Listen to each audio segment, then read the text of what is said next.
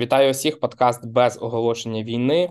Е, Аврамчук, Кабачинський. У цьому випуску ми відійдемо трохи від Палестини та Ізраїлю. Знаю, що війна на близькому сході багатьом цікава, але поки залишимо цю тему і повернемося до аналогій, які ми з Олександром е, намагаємося проводити у наших подкастах.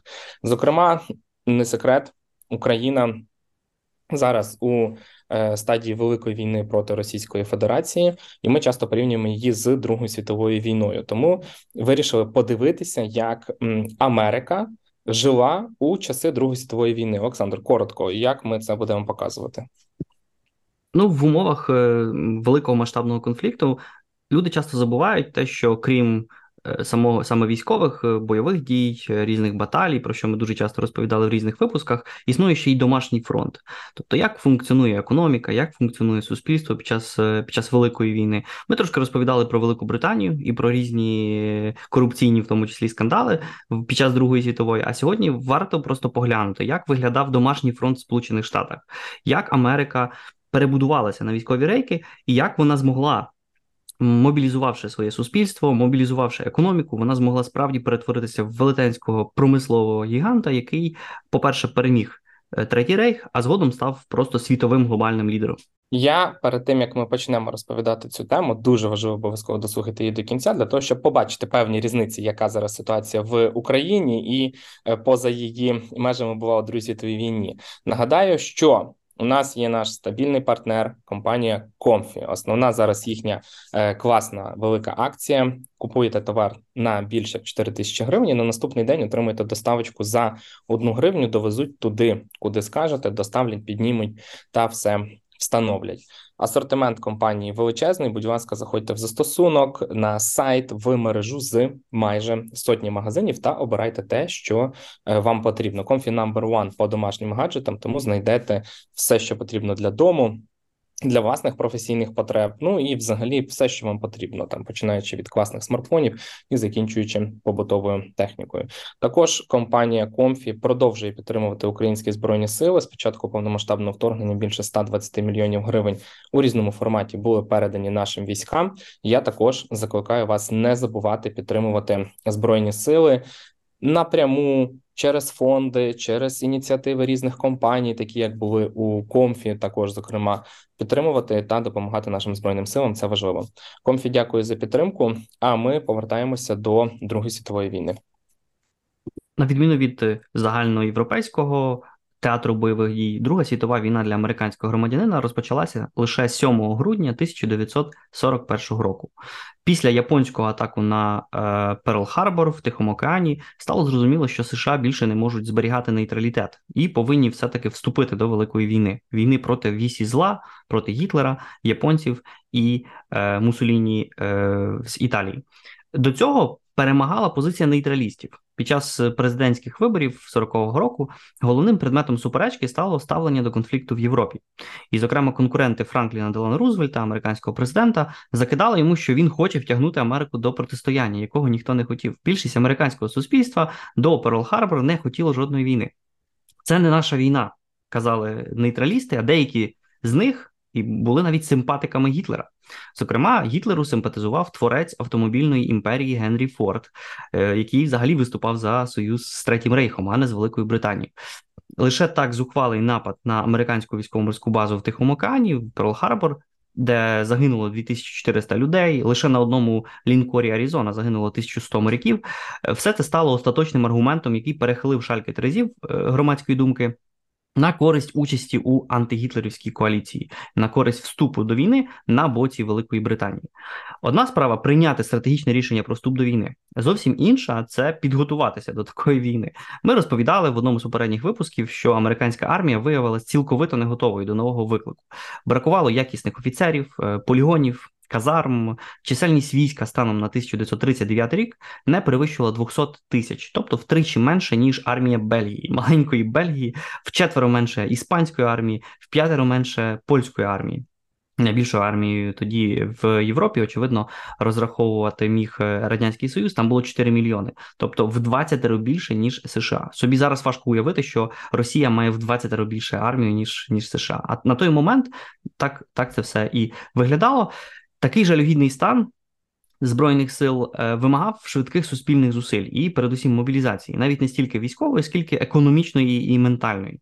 Особливість американської ситуації полягала в віддаленості США від театрів бойових дій у Тихому океані і у Європі, і навряд чи можна було очікувати якоїсь висадки японських сил на території Америки. Це просто було дуже неможливо. Е, США могли стати для антигітлерівської коаліції і стали велетенським арсеналом своєрідною мануфактурою озброєння і економічним тилом. І це стало справді дуже серйозним підсиленням для всіх противників вісі зла. Е, для цього, звісно, пересічний мешканець Вашингтону, Нью-Йорку, е, Техасу, Аризони мав зрозуміти, що війна проти Гітлера це, це не благодійність. Що це все перш за все захист національних американських інтересів.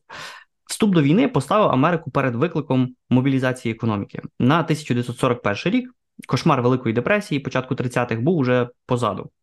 Тим не менше, переведення економіки на військові рельси було справді складним завданням, бо роль держави в економіці США, як тоді, так і зараз, значно менша, ніж це можна побачити в Європі чи будь-якій іншій частині світу.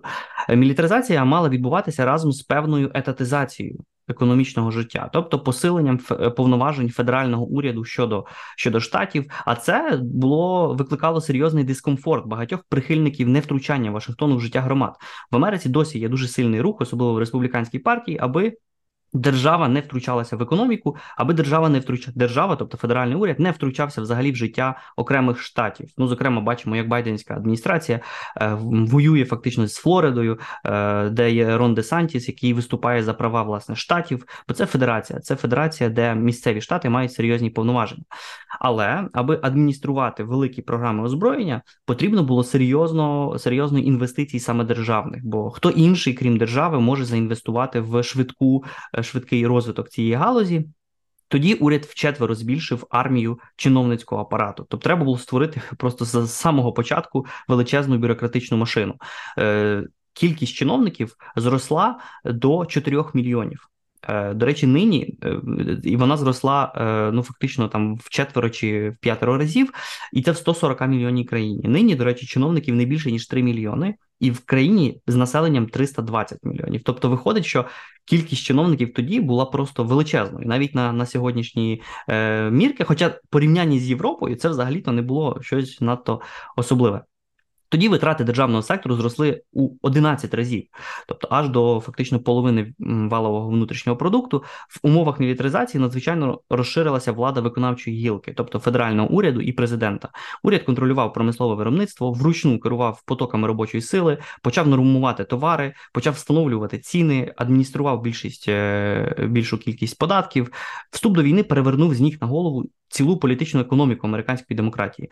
Зросла роль військових і зброярського лобі в прийнятті економічних рішень для адміністрування мобілізованою економікою. Вашингтон створив низку окремих федеральних агенцій на зразок. Ради з військових ресурсів, офісу з управління виробництвом чи управління цінового адміністрування і цивільного постачання. Тобто, виходить, вони почали реально зарегламентовувати економіку, не опускати, не робити її більш ще більш вільною, ще більш е, неконтрольованою з Вашингтону, а якраз саме більш регламентованою.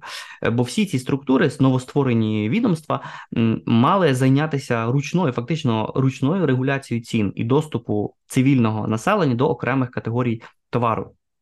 Органи економічного адміністрування військового часу отримали досить широкі повноваження, бо вони мали можливість впливати на великий бізнес, який не був серйозно зацікавлений в переході на військові рейки. І це в усіх країнах. Це не лише е, випадок е, Сполучених Штатів.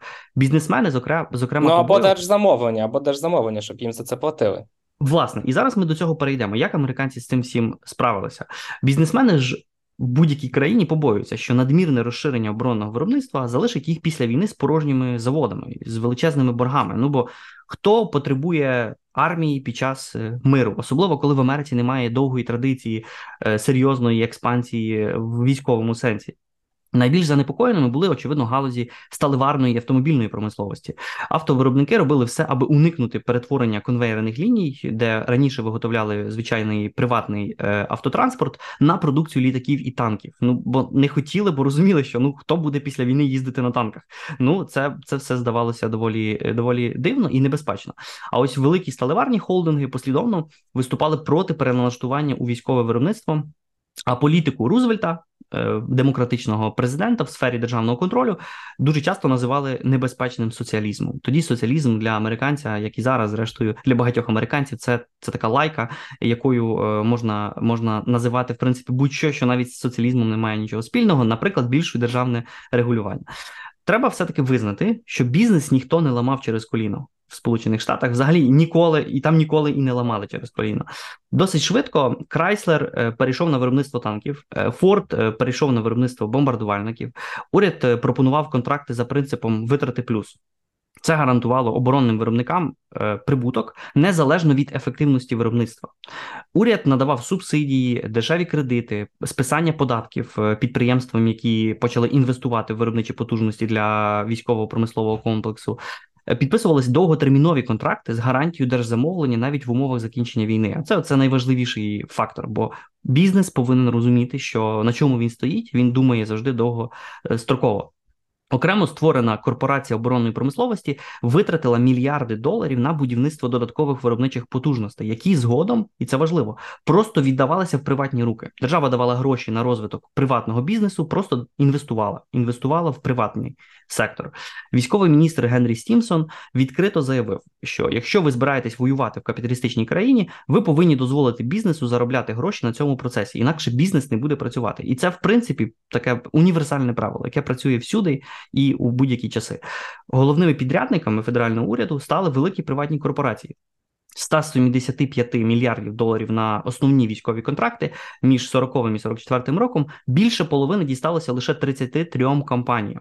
Це всього понад там 3 3, 3 трильйони е, доларів, якщо перевести це на сучасні е, сучасні мірки, величезна кількість коштів, і все дійсно йшло великому бізнесу. Але саме великі компанії могли швидко і відносно безболісно розширити виробництво, чого вимагали власне військові потреби. Америці вдалося настільки швидко наростити оборонну промисловість, що вже на початок 44-го року, тобто після двох років війни, США виробляли близько половини всього світового обсягу е, боєприпасів. Кораблів, літаків, танків, гармат, тобто всього того, що треба було на фронті, Ну і залишається лише сподіватися, що наближаючись до дволітньої річниці війни з Російською Федерацією, українська влада також зможе прозвітуватися про якесь якісне зростання продукції Укроборонпрому. Бо два роки війни, а Америка дійсно перші два роки війни дійсно відразу інвестувала. Не чекаючи на те, що можливо потенційно е, може е, на неї чекати в майбутньому. Ну тим більше, що на відміну від сучасної України, вона не мала звідки брати потенційно е, військову допомогу. Ну бо хто, якщо не Америка, буде фінансувати американські зусилля? Різке зростання воєнної промисловості. Це знаєш, е, як цей в Байдена там була в них програма, така 60 хвилин, і в нього питають: ви взагалі зможете типу ну допомагати Україні Ізраїлю разом? І він такий щось типу we are fucking USA, we are greatest country in the world, чи щось таке. Типу, от і все, взяв на себе такий обов'язок і да, і виходить, що ти вже ні в кого не можеш попросити допомоги. Він сказав fucking? Ні, ну це я вже додав, звісно. Ну я ж мав е, трошечки додати барв е, цьому вислову. Ну, у всякому разі, Америка на той момент вона була великою промисловою країною, найбільшим вже тоді перед війною була великим промисловим гігантом, але точно не в сфері оборонки. В сфері оборонки першу скрипку традиційно грали Європ, європейські країни. Це були великі імперії. Їм треба було контролювати закордонні колонії. Для цього треба була нормальна армія, нормальне сучасне озброєння. Там я ж кажу, в Бельгії більша армія, ніж в США. Ну тобто, можна собі зрозуміти, на що йшли гроші американських е, е, платників податків. Але при цьому, крім якби цього різкого зростання воєнної промисловості, створилися складні умови не лише для виробників, для цих великих е, корпорацій, але й для постачальників сировини. Ну бо з чогось треба було все це ж різко різко готувати. Особливо не вистачало сталі, міді, алюмінію, металів. Пріоритет отримували контракти армії і флоту, а федеральний уряд займався чіткою регламентацією розподілу ресурсу. Саме тому потрібно було державне регулювання, що треба було перерозподілити правильно е, всі всі сировинні ресурси, які були е, у розпорядженні американських е, компаній нові потужні відомства мілітаризованої економіки почали контролювати потоки різноманітних продовольчих товарів, наприклад, цукру, м'яса, а головне гуми і сталі. Е, також нормували доступ споживачів до основних предметів побуту, е, запровадили справді жорсткий контроль за розподіл продуктів харчування. Наприклад, значна частина всіх цих всієї їжі, яку, е, яку Америка як виготовляла, вони йшли у межах ленд-лізу. Треба було ж не лише себе прогодувати, треба було прогодувати і Велику Британію, і Радянський Союз.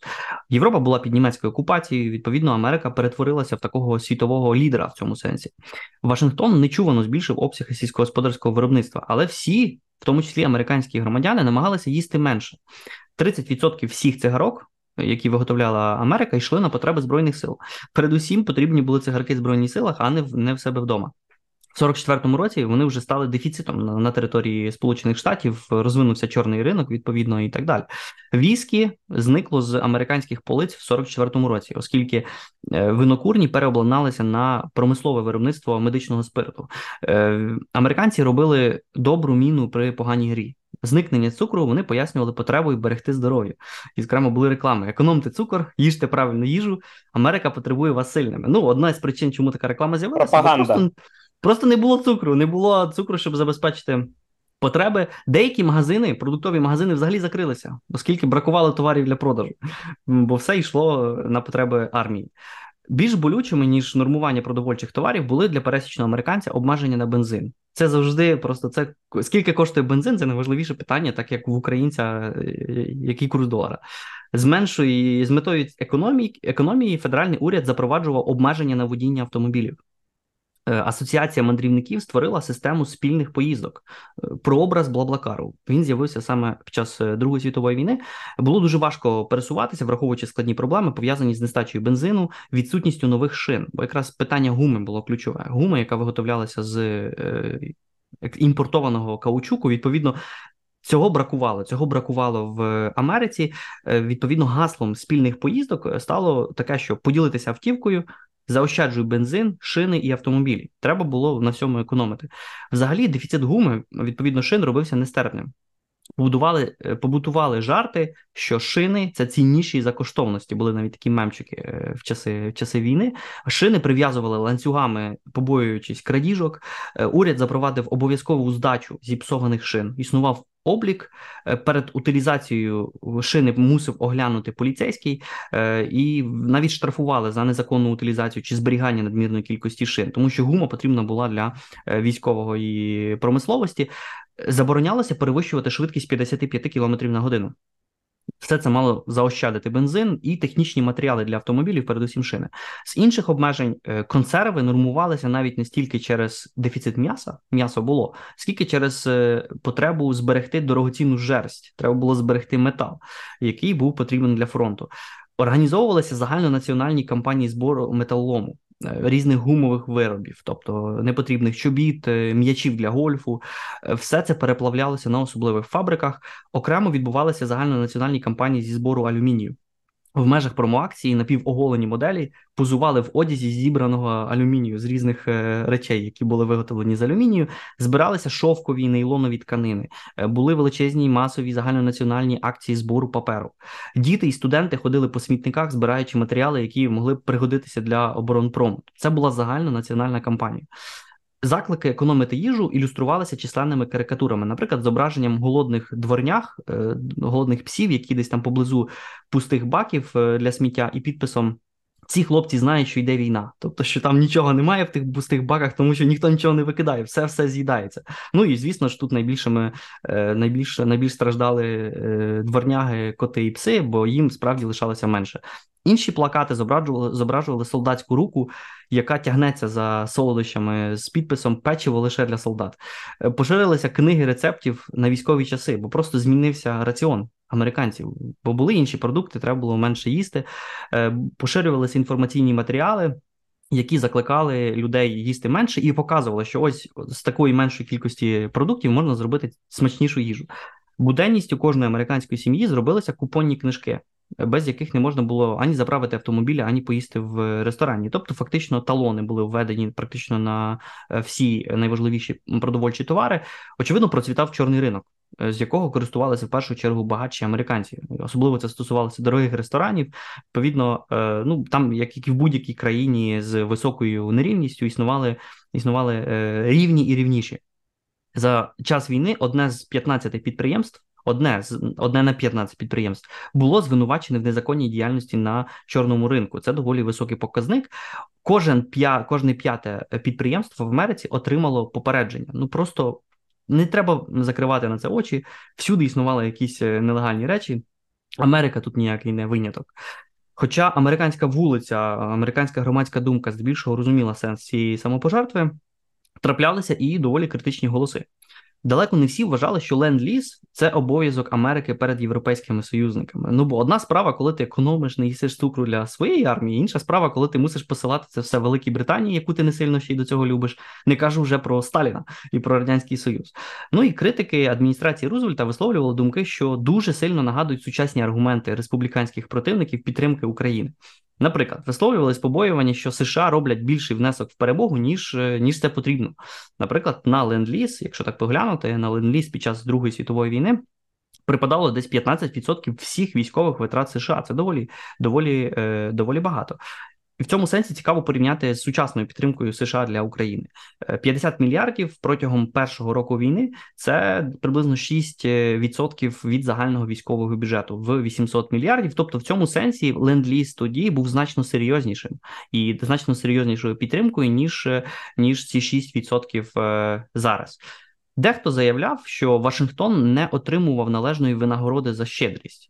А Лондон і Москва, якщо і дякували за тушонки і студебекери за ці автомобілі, то робили це без поваги. І от справді, якби тут ця ця річ річ знову з'являлася. Критикували чуємо і чуємо це навіть сьогодні. да, Що дуже дуже мало дякуємо. Бен Уоллес, добрий день. Ну а тут американці, ну американська громадська думка справді так думала. Ну а враховуючи, що Москва користуючись моментом, хочемо подякувати Британії, США, Німеччині та всім іншим союзникам, які надають нам допомогу. Дякую дуже. Вона суперцінна. Ми її цінуємо. Чесно і щиро. Ти зробив це без поваги. Максимально поважно, максимально поважно я це говорив, Олександре. Правда.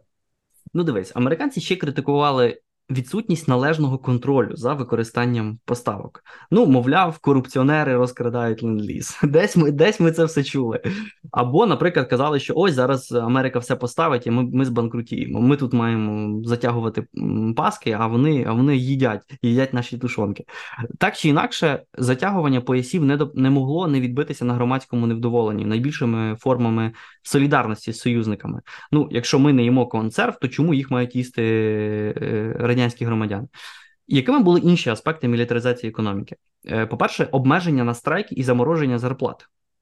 Адміністрація Рузвельта провела переговори з профспілками щодо угоди про відсутність страйків чи якогось там блокування. Ну бо якщо з'являється страйк, ну можна собі уявити, що це можна серйозно ослабити взагалі військову військово оборонну е, е, частину економіки з різних причин, в тому числі з патріотичних міркувань, страйки і різні зупинки на підприємствах у 42-му році дійсно скоротилися абсолютно різко.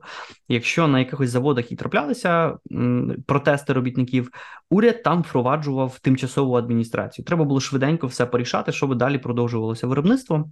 В 43-му році стався зокрема масштабний страйк у вугільній промисловості, коли майже півмільйона шахтарів виступили проти жахливих умов праці і низької е, зарплатні. Але це був швидше виняток ніж е, ніж правило. Бо профспілки загалом погодилися на тимчасове замороження зарплат, е, бо це все мало на меті теж не лише допомогти армії перемогти ворога, але й послабити, наприклад, інфляцію в умовах воєнного часу. Бо якщо роздавати просто гроші, збільшувати зарплати, це е, серйозно вдаряло по чи підвищувало можливість інфляції. Американський уряд використовував різні аргументи, аби комунікувати робітникам потребу затягувати пояси. Ну мовляв, і тоді такий аргумент вживався: японські робітники працюють по 12-16 годин на день, а мають лише два вихідних на місяць. Тобто, виходить, якщо японці можуть так працювати, то чому взагалі то ви щось тут розповідаєте? Е, Ну, відповідно, такий аргумент все для фронту, все, все на перемогу. Кожна війна це передусім про гроші. Від самого початку американський уряд мав відповісти на низку запитань, наприклад, як фінансувати війну, скільки платити з поточних доходів, скільки покривати за рахунок запозичень, е, як сильно друкувати гроші. Е, будь-яка будь-який уряд е, стає перед такими дилемами під час під час війни процес військової мобілізації виробництва, бо справді це дуже дороге задоволення. Рузвельт віддавав перевагу фінансування війни за рахунок податків, які на той момент серйозно зросли. Е, приблизно 42 мільйони людей вперше після 42-го року сплатили федеральний прибутковий податок. Вони зробили це за допомогою нової системи, яка була запроваджена, нової податкової системи, яка фактично існує до сьогодні. Е, впродовж трьох років кількість платників федеральних податків зросла в семеро до 28 мільйонів е, людей. Податок на прибуток зріс в четверо з 3% до 12% наприкінці війни, і бачимо, що податки насправді на той момент не були аж такими високими. Вони просто були дуже низькими на початковому етапі, і під час війни вони просто починали зростати. Е, і Тим не менше, податки покривали лише половину витрат на війну. Решту треба було профінансувати за рахунок позик або друку грошей для фінансування військових зусиль близько 85 мільйонів громадян, тобто фактично кожен другий е, американець позичив гроші уряду, придбавши військові облігації, і відповідно стаючи щасливим власником. Боргу Америки, який дуже швидко зростав, всього американці добровільно віддавали понад 20% свого щомісячного доходу на податки і на облігації. Е, це була серйозна інвестиція як в майбутнє своєї країни, як і внесок в зусилля, спрямоване на перемогу над е, японцями. Останнім не менш істотним джерелом поповнення воєнного бюджету став очевидно друг грошей. Долар на той момент не був глобальною валютою. Відповідно, інтервенції Федеральної резервної системи прямо вели до зростання інфляції. Свого піку інфляція досягнула в 43-му році, і вона складала 25%. Це не є аж так мало. Я не знаю, скільки зараз в Україні, мабуть, мабуть, менше. Вже Стрім... менше, в минулому році було 25, да. Але в ну, Туреччині здається 80, тому 25 це терпімо. Ну, в Зімбабве взагалі-то там було 10 тисяч, так що в Україні в Україні ще не так все погано. Але справді війна це теж інфляція, е, і відповідно зростання боргу. Зростання боргу США він зріс майже в 5 разів е, від з 49 мільярдів доларів в 41-му році до 259 мільярдів в 45-му році. Причому, тобто, фактично з 39 до 120% валового внутрішнього продукту. 120 ВВП борг уже був тоді під час Другої світової війни. Е, якими були наслідки всієї цієї військової е, такої серйозної мобілізації? Коли війна закінчилася влітку 45-го року, одразу ж почалася ліквідація всіх цих е, воєнних відомств, які займалися перебудовою ем, економіки на військові рельси. Причому ця перебудова вже повернення до нормальності, до нормального мирного життя відбувалося здебільшого за приватної ініціативи і постійної державної підтримки, а не за вказівну, е, вказівкою уряду. Великі корпорації, фактично, ті, які отримували гроші на інвестиції, зберегли за собою ці додаткові потужності які були профінансовані з урядових коштів. Е, військові витрати в 45-му році різко впали, але вони знову зросли в 47-му і 48-му, оскільки стало очевидним, що Америка стоїть перед новим новим серйозним е, ворогом, яким є радянський союз. Якими були політичні наслідки е, всіх цих серйозних мобілізаційних заходів? Був значно серйозно посилений федеральний уряд, в принципі, тобто штати, місцеві органи місцевого самоврядування вони серйозно ослабли, оскільки. З'явилися в Америці ще й глобальні амбіції, треба було зберегти е, ширшу податкову базу в фіскальній політиці, тобто впроваджені під час війни податки залишилися до сьогодні. Після 45-го року уряд започаткував перший в американській історії призов призов до армії у мирний час. До того не було жодного обов'язкового призову. До речі, цей призов обов'язковий скасували лише після в'єтнамської війни, коли американське суспільство виступило рішуче проти будь-яких е, таких закордонних інтервенцій. Відповідно, нині в Америці діє суто контрактна контрактна служба. Завдяки воєнному виробництву великий бізнес отримав більшу економічну і політичну владу після Другої світової війни. Бізнесмени в принципі відновили престиж, який був втрачений під час Великої депресії, і фактично після війни сформувався серйозний військово-промисловий комплекс, який е, зробив Америку найсильнішою мілітарною державою світу. З війни Америка справді вийшла промисловим гігантом доки Європа залишалася в руїнах. І станом на 45 рік на Сполучені Штати припадає десь приблизно 50% світового валового внутрішнього продукту. Е, до речі, зараз, якщо так порівняти зараз, це лише 25%. Тобто Америка втрачає свої е, такі глобальні глобальні позиції в світі. Е, звісно повернення невикористаних поставок по ленд-лізу ще триватиме протягом якогось часу, але Америка зберегла за собою звання світової майстерні з 40 по 44 рік. Промислове виробництво в країні зростало більш ніж 15% щорічно. Тобто Америка, всупереч війни. стрімко, стрімко збільшувала свої промислові можливості. Війна не йшла на її території. Давай це підкреслювати. Так, це дуже це важливий, важливо. Абсолютно, це дуже важливий фактор. І тому, коли в умовах війни в Україні, наприклад, падає ВВП, то в Америці він зростав. Він зростав е, більше ніж вдвічі з 91 мільярда доларів в 39 році до 214 мільярдів доларів у 45 році. Виробництво в воєнний час е, підживлювалося серйозним зростанням продуктивності. Тобто це не було просто будувати якогось е, поганого поганого продукту, а просто серйозно зросли зросли продуктивність і е, можливості для інноваційного виробництва. Були впроваджені нові технології, нове обладнання, почали економити на масштабах. Ну оскільки дуже багато всього виробляє, то і відповідно це більш рентабельно краще управління виробничими ресурсами, е, ну очевидно, теж усвідомленнями усвідомленням американських робітників, що вони працюють не лише для того, щоб мати зарплату, але й щоб посилити американську американські можливості під час війни. Американці виробляли продукції за годину роботи приблизно вдвічі більше. Ніж німці, і в п'ять разів більше, ніж японці. Тобто, одна з причин, чому Америка змогла перемогти е, ну фактично своїх ворогів, це те, що вони просто продуктивніше працювали. Е, бо одна справа, коли там японці працювали дійсно зранку до ночі, чи на німецьких фабриках е, працювали остербайтери, чи чи, чи німецькі, чи якісь інші німецькі громадяни, то це, це одна справа, але вони робили це все дуже неефективно. Технології і виробництво воєнного часу заклали підвалини для післявоєнного зростання таких галузей економіки, як аерокосмічна, електрон, електронна, пластмасова, хімічна е, комунікації. Е, Технології воєнного часу створили не лише інструменти війни, як, наприклад, радари. Радари з'явилися саме тоді, а й початки комп'ютерної програми. Я вже не кажу про Манхеттенський проект, про американську ядерну зброю, який теж народився фактично під час війни.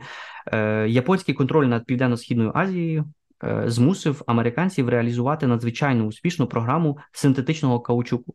Каучук це головний компонент в гумі. В і щоб мати гуму, потрібно було просто придумати, чим замінити той каучук, який не поступав з окупованої японцями Азії. Е, ну і це фактично зробило американців самодостатніми в цьому сенсі. Бо якщо поглянути на на те на світ, як виглядає економіка світу, товари там всюди треба гума, так чи інакше. Американці зробили дуже серйозні відкриття в області плазми крові, антибіотиків, різних фармацевтичних препаратів. Все це було фактично зроблено під час війни.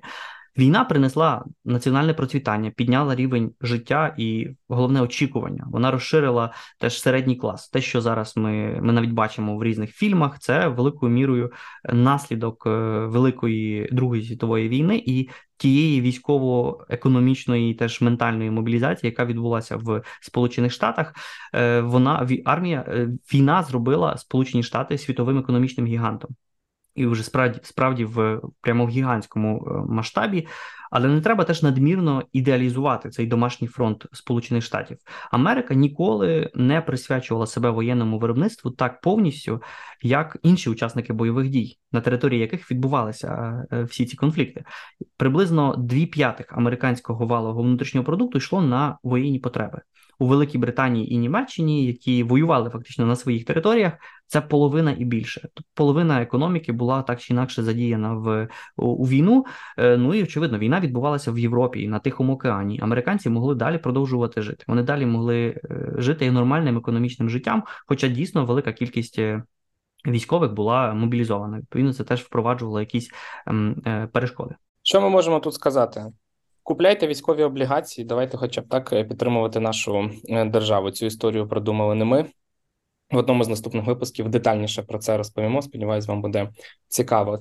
Зараз е, нагадаю про те, що нас підтримує компанія Comfy, е, величезний асортимент у застосунку на сайті в мережі з майже сотні магазинів. Comfy підтримує не лише нас, а й Збройні Сили України. 120 мільйонів гривень у різному форматі були передані Збройним силам на фронті, і допомога продовжує поступати. Загалом у Comfy дуже великий асортимент. Ви можете обрати те, що вам потрібно. Comfy number one по домашнім гаджетам. Тому заходьте, обирайте на великі товари більше 4 тисяч гривень. Доставочка на наступний день за гривню піднімуть, привезуть куди скажете. Comfy, дякую за підтримку. Олександру, дякую за цю інформацію. Збройним силам дякую за те, що тримають ворога. На цьому будемо закінчувати. Щасти. Щасти.